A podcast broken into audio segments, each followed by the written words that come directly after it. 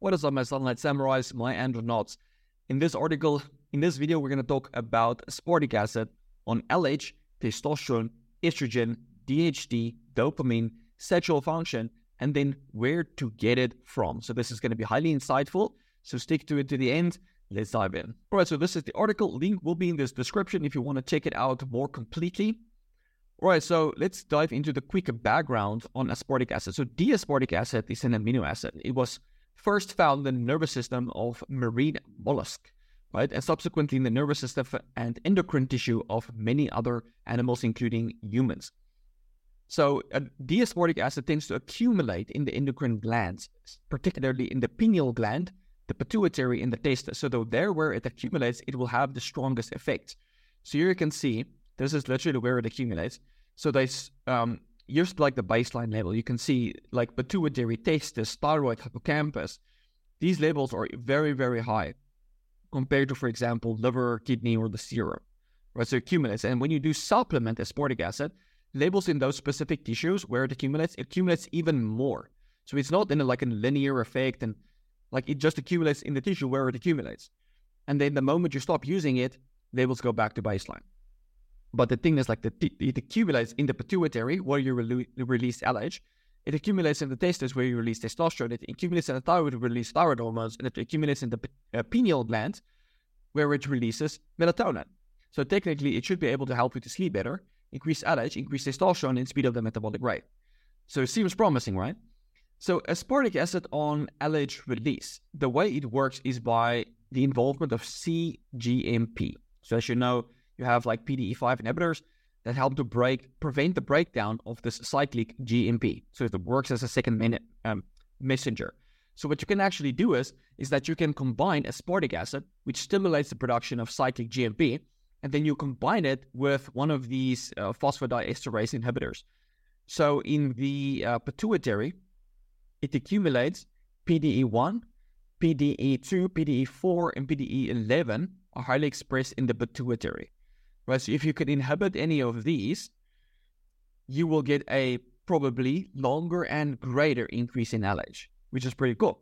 So in this graph, as you can see, higher doses of aspartic acid increases LH dose dependently. And as as a result, cyclic GMP also goes up the more um, aspartic acid you accumulate in the pituitary. So that's kind of like the mechanism how it works. And when you look at actually the release in LH, uh, this was a study where they supplemented three grams of aspartic acid for four weeks, and LH basically doubled. So LH went from 2.5 to 5.25. It's quite a big jump. And then testosterone went from 800 to 888. So it had about an 80 point increase in testosterone despite like a massive increase in LH. So it can effectively increase LH. But let's look at the summary, the whole effect that it has on testosterone. So aspartic acid accumulates in the testes and therefore is needed for testosterone optimization, right? So when you deplete aspartic acid in the testes, you will see your serum testosterone just tank, right? So serum testosterone tanking, testes testosterone also dropping when they don't have aspartic acid in the testes. And it works, one of the ways it works is by reducing the enzyme function 17 beta hydroxysteroid dehydrogenase that converts androstenedione into your testosterone. Right, so CAMP, so the, the way it works is that aspartic acid stimulates CAMP. So in the pituitary, it stimulates cyclic GMP, and in the testes, it stimulates cyclic AMP. And that, um, when you have lower cyclic uh, AMP, it reduces STAR and 17 beta hydroxysteroid dehydrogenase. So STAR transports cholesterol into the mitochondria of the Leydig cells to be converted into pregnenolone. It's one of the rate limited enzymes. And then 17 beta HSD converts androstenedione to testosterone. So by not having enough um, aspartic acid in the testes, you become insensitive to the LH and you don't produce testosterone the way you should. So let's look at the human studies. We know that it's important. Let's look at the human studies when you supplement aspartic acid. So the first study looked at 3 grams of aspartic acid, 12 days, increased your testosterone by 42%. That's pretty crazy, right? So you can see testosterone went up. Boom, boom, boom. Quite a big increase, right? 140 nanograms per deciliter in just 12 days. LH also went up quite nicely. So this was one study, right? And they had quote unquote low initial testosterone of around 455 to start. So they didn't have high testosterone, which might explain the increase in testosterone. Right, there was the next study. Three grams of aspartic acid for four weeks increased testosterone by 80 nanograms per deciliter. So we already discussed this one, going from 808 to 888. And it helped to increase uh, free testosterone, going from 89 to 91. Estrogen went from 52 to 50, so it didn't really alter. And then the testosterone to uh, estrogen ratio didn't really improve either.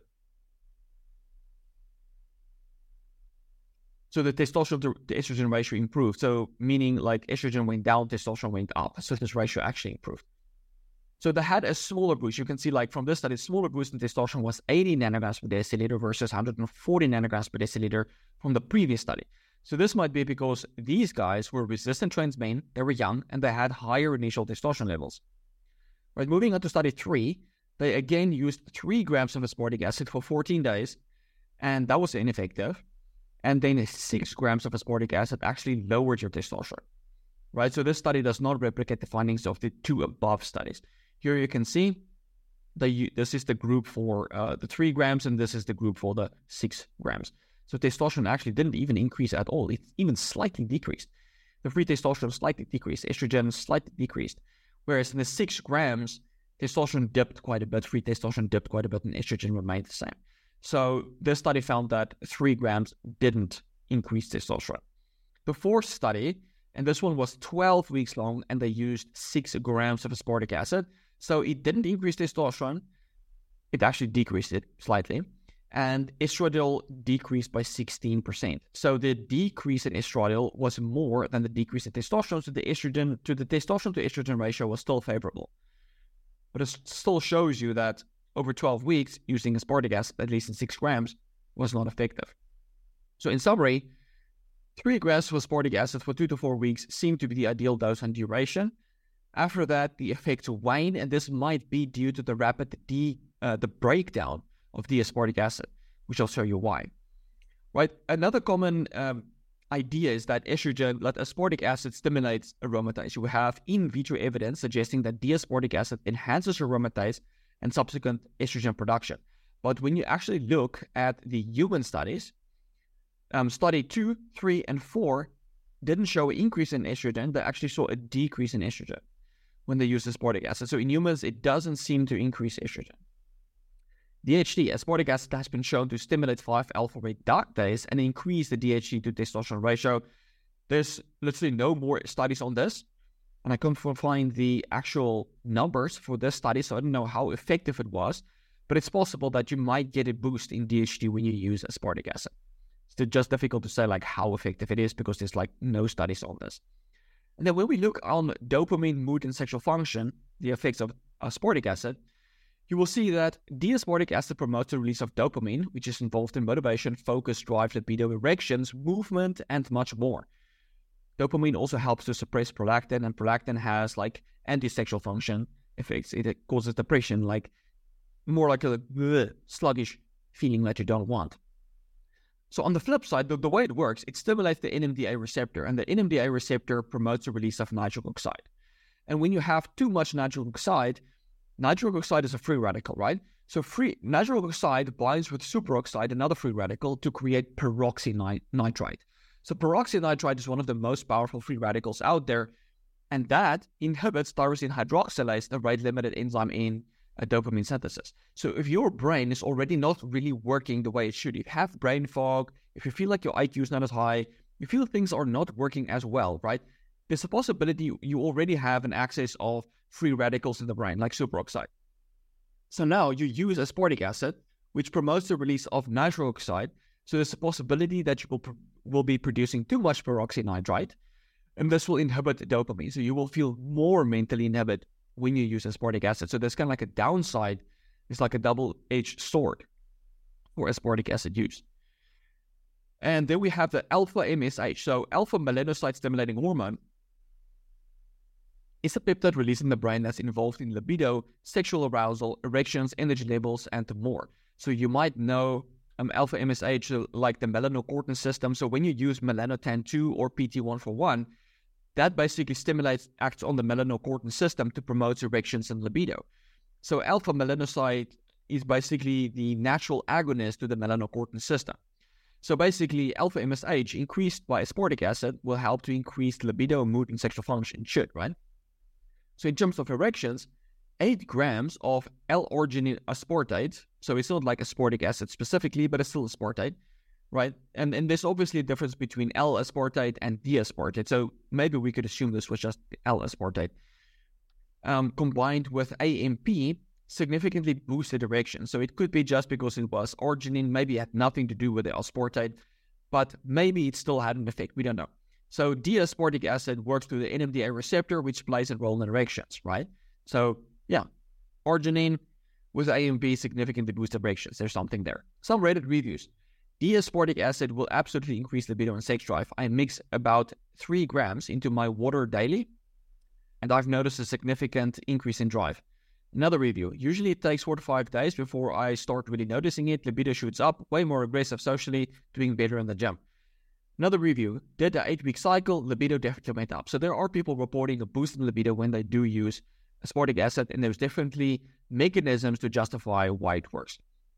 All right, last one I want to address is glutamate, focus, mood, and libido. So um, D-aspartic acid binds to many of the glutamate receptors, and you might know glutamate as the neurotransmitter that's involved in memory, mood, recall, focus, libido, and more. So many nootropics actually work on some of the glutamate receptors, and that's how it helps you to focus, can actually help to uplift your mood, and it can help to boost your libido. And uh, it also counteracts the decrease in NMDA signaling observed during aging and even the beneficial role during de- um, remyelination, Alzheimer's disease, and patients with schizophrenia. So, aspartic acid can prevent the decrease in the function of this NMDA receptor. You need this NMDA receptor to promote the release of dopamine, and it's helpful for focus and even remyelination and diseases like Alzheimer's and schizophrenia. So, aspartic acid, not necessarily supplementation, but from food, which we'll cover in a second, can be really helpful for the brain, healthy. That's why it tends to accumulate in specific areas of the brain. So, in summary, I would not necessarily use the aspartic acid. And the reason for that is that too much can be excitotoxin and even harm the brain. So we don't know like what's the exact safety profile on aspartic acid in humans.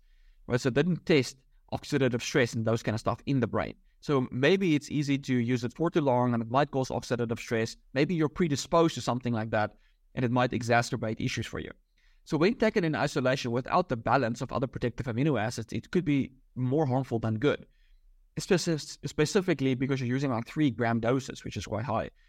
So understand the usefulness of the aspartic acid, but given that not all studies found an increase in testosterone and that you can get ample D-aspartic from certain foods, I don't see a need to try it. So if I were to try it, I'd still use it two weeks on, one week off. So that one study found that used it for um, two weeks, like 14 days, and it had the increased in testosterone 42%. And then over four weeks, it only increased it by 80 nanograms per deciliter. So maybe we can speculate that the ideal duration would be two weeks on, one week off. Now, there's obviously some bad reviews on it as well. So this guy was saying that when he started taking an aspartic acid, I was waking up in the middle of the night to write essays about absolutely rubbish, was talking nonstop, got really weird, almost a, um, ecstasy like feelings, especially after the gym when I took the supplement. So for another month, I kept taking it, stopped, and then experienced a serious crash. So it could be that this guy was experiencing severe excitotoxicity, way too much stimulation from aspartic acid. So this guy said that I would get weird headaches and nervous tension. Notice no nootropic benefit whatsoever. Again, probably overstimulation. Another review only one been on this stuff three days, and already I'm experiencing depression and fatigue. My day, my dick is basically numb, and it feels like I can't retain anything I read. So maybe this is another example of just too much overstimulation, peroxynitrite creation, which inhibits the production of dopamine. It seems so counterintuitive because at a certain dose it can increase the dopamine, but if you're predisposed it, it can actually inhibit the production of your dopamine. So it's not guaranteed to actually give you good benefits. So here I say like why D-aspartic acid only works short term. So this is what they found, right? That the longer you take it, the enzyme that breaks down D-aspartic acid, D-aspartate oxidase, becomes massively upregulated. So you're taking three grams, but you're breaking down three grams like immediately. You're not really benefiting from it. So what you can do is you can either combine it with a DDO inhibitor, or you can cycle it for two weeks on and one week off to prevent this issue. So I struggle to find an easy DDO inhibitor, but there's probably some good ones out there. Or you can simply get your D-aspartic acid from foods, right? So I will say which foods are high in just a moment. And I, I think foods are better because in most cases foods are better. But let's use another example, all right? You have carnosine. So carnosine is a dipeptide. So when you use dicarn, um, you use carnosine alone, the enzyme carnosinase quickly breaks down carnosine. So you don't actually increase your tissue levels of carnosine when you supplement carnosine. But the other dipeptide called anserine, it inhibits the enzyme car, uh, carnosinase. So when you take carnosine and anserine together, they are much more superior than taking carnosine alone at actually increasing your tissue levels of carnosine.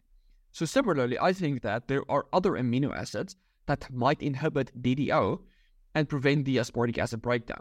So that, therefore, if you get D-aspartic acid from food, it would be what much more superior than uh, taking a supplement. So here I have a quick illustration of D versus L-aspartic acid. They look almost identical. It's just that this molecule here, these two molecules are swapped. You have D, L, basically like a mirror image of the molecule. So L-aspartic acid is actually widely available in food, whereas D-aspartic acid is a lot rarer. But the body can convert L-aspartic acid to D-aspartic acid with the help of D-aspartate racemase, right? Which is vitamin B6 cofactor. So it could be that when you start supplementing B6, let's say you were deficient in B6, you will have more D-aspartic acid in the pineal gland, the thyroid gland, like all of these, and you will notice benefits. You get more LH, more testosterone, sleep better, and your metabolic rate will increase. So it's not necessarily the B6, but the B6 is helping to increase the aspartic levels. So D-aspartate racemase is found in the greatest concentrations in the pituitary, followed by the testes, brain, liver, kidney, and serum. So clearly, right, your body wants to create and accumulate aspartic acid in those tissues. Now let's look at the availability of L-aspartic acid in foods. So 30 grams of protein from ground beef, whey, chicken breast, turkey, oysters, casein, tuna, eggs, cod, pork, lamb, pea, rice has almost all of them the same amount of L-aspartic acid basically ranging from, hmm, let me see, 2.8 to 3.1. But you will see casein is kind of like the, the exception here. Casein is like a 2. So casein seems to have the lowest level of L-aspartic acid. But let's look at D-aspartic acid, right? Where is D-aspartic acid found? So you have bacteria that can create D-aspartic acid. So naturally, we think that maybe fermented food, will have more D-aspartic acid. Which fermented food? high protein fermented food will have the most D-aspartic acid. So you can see raw milk has about 2 to 3% um, of all of the amino acids is the um, acid, whereas yogurt is 20%, kefir is 70%, and Yakult 40%. So Yakult is fermented with a specific bacteria, and I think it's called the Lactobacillus casei. I could be wrong, but it was a specific bacteria that creates this D-aspartic acid, 40%. So Yakult beats all other foods massively. You will see uh, Parmesan, um, Parmigiano, Reggiano, the cheese by 27%, not bad. Coffee is up to 43%, but keep in mind, coffee is a low protein food. So even though it might have a lot of D-aspartic acid, doesn't mean you're actually consuming a lot because it doesn't actually contain a lot in proportion to the amino acids. So casein is actually pretty high as well. We have zein, which is the very refined corn um, at the 40% as well. So I would say like the best, highest D-aspartic foods that will increase your testosterone will be fermented food like yogurt, but ideally Yakult. And then uh, casein might be helpful. Also zein. Zein. So you can make your testo shake with Yakult or yogurt. And then I don't know if you've heard about Atol, but Atol is a Mexican drink where they mix in like masa harina, like a corn flour, into their coffee, and I think they add cacao maybe. But you can use zein instead of the masa harina, so it contains a lot more D-aspartic acid, and then you can make it with like a yogurt or kefir. So there's a lot of things that you can experiment around with to get heaps of D-aspartic acid. And uh, so the, the biggest, the three highest would be Yakult, Zein, and coffee. So you can make a testo shake with Yakult instead of milk. You can make Atol with zein. So it will be coffee, milk, honey, zein, and cinnamon. That will be quite delicious. Right, so I hope you like this article. Please share and um, try those D high those those foods high in D-aspartic acid and see how you feel. Maybe supplement some B6 if you are low in general, and see if that even helps you increase your testosterone, thyroid function, and whatnot. Right, guys, I hope this video was helpful, and I will check you in the next one. Cheers, guys.